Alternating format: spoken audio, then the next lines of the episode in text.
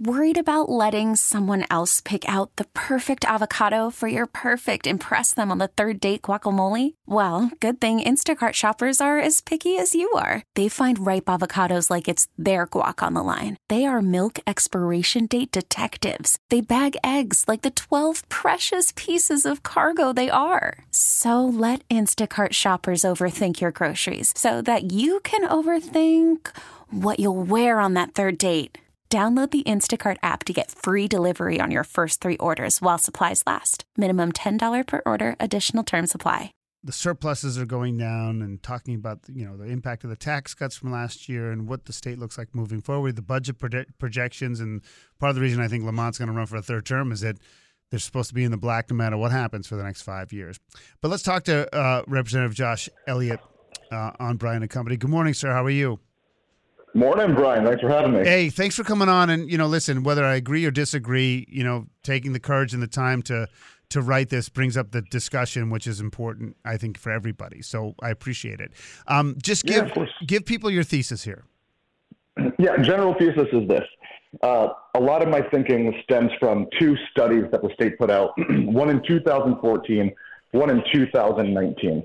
And what we see is that people who are in the bottom 50% of the income limits or income threshold in Connecticut are paying about one third, or three times what the uh, top 5% are paying in Connecticut. Sorry, my dog ate something last week and is now wheezing, so I'll try to stay away from those wheezes in the background. And, and a, a, part of the reason that the, the wealthy and the rich in our state pay so much less uh, in terms of a percentage of their income to taxes is not because of state taxes, it's because of local taxes. It's because of the property tax, which goes towards funding primarily education, but a whole host of other things. And now in other states, what they do is they send so much more money back to their municipalities, or they'll have county government sending money back to municipalities to offset how regressive the property tax is. We don't do nearly enough of that. So a lot of what I talk about is the fact that we have so much additional revenue coming that we handicap ourselves with because we don't put it towards funding towards municipalities. Therefore, people who make less pay so much more, and that to me is the is the crux of the problem. Okay, so in practical terms, what would you want seen done? so we have three main uh, handicaps, and that is the revenue cap, that is the spending cap, and that is the volatility cap. The revenue cap just basically says listen, if you want to spend $500 million, you have to raise 500 million plus 1.25%.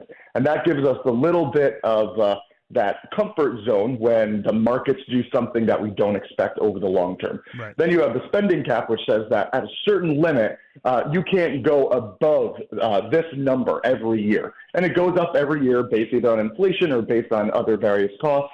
And so that keeps our spending in check. And then you have the volatility cap, which to me is, is the worst of the caps. I, I actually um, like the revenue cap. I think that's really smart. And I think all of the caps that we have uh, at a base level make a lot of sense. To me, it's a matter of degree.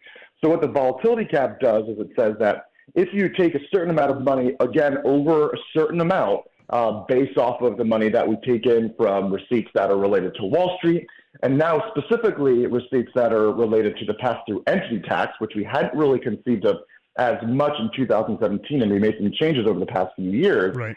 Um, we've been taking in 1.3 billion additional dollars every single year on average due to the volatility cap that gets directed straight to the pensions. Now, I should say, Connecticut has a massive pension problem.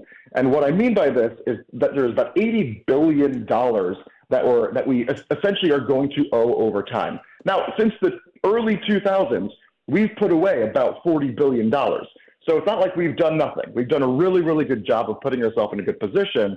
And about 2045 is when we expect to have the full, let's say, 80 billion dollars in today's money put away for these uh, un, um, unfunded liabilities. But the problem is that because of the metrics that we've set for ourselves, that when you have increased costs for higher ed or transportation or any sort of education, uh, any sort of spending that's not seen as fixed, we aren't able to keep up with those costs. Right. And so if all this money that's being dumped directly into pension obligations when we do have some flexibility. And my argument finally is this, is that the volatility cap is meant to protect us against the swings from Wall Street. But the pass through entity tax is not wildly swinging. So that is recurring revenue. Any sort of recurring revenue we take in really should be going towards line items that are also very consistent over time. So a chunk of that $1.3 billion really ought to be going towards our year to year, day to day. Okay. So, I mean, again, I don't know as much of this stuff as, as you do. So, if, if forgive my ignorance on what I might get to here. We're talking with Representative Josh Elliott here, who wrote an op ed in The Current that you should check it out about our tax structure being broken. Uh, we're on track to fully fund those pension liabilities, as you said. Um, yes. And that will end up saving a ton of money on debt service the revenues Correct. are slowing, right? And working I- increasing long-term spending increases your fixed costs. Like, you know, the less less flexibility here is a really good point, but like it's hard to argue against the other things that are actually working right now, other than maybe the disproportionate paying of taxes by lower and middle income people. Because right now the framework is there to be in a really strong position in 20 years. Correct. So how and why a lot of not a lot of people are going to want to change things because of that. I want to say first of all, I agree um, entirely with your perspective.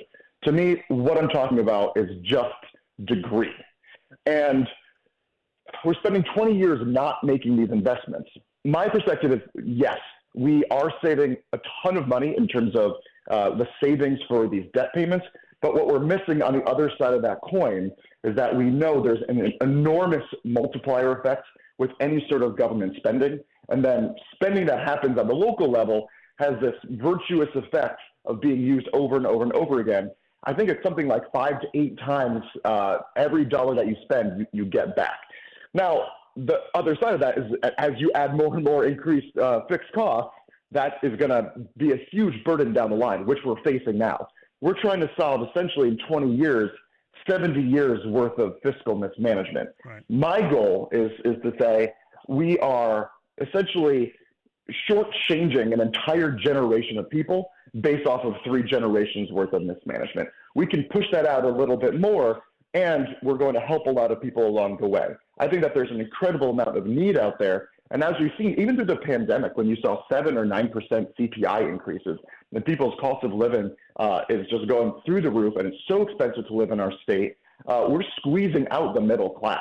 I believe that it's the government's role to help ease that pain, and we can do that essentially by fixing our, our property tax structure, not by charging people more, but by trying to rejigger how we take in revenue and how we spend. Yeah. So a lot of my goal, I would say, end of the line, it doesn't even have to be revenue positive. It could be revenue neutral. I'm more concerned than anything else about who pays what and what percentage of their income. Okay.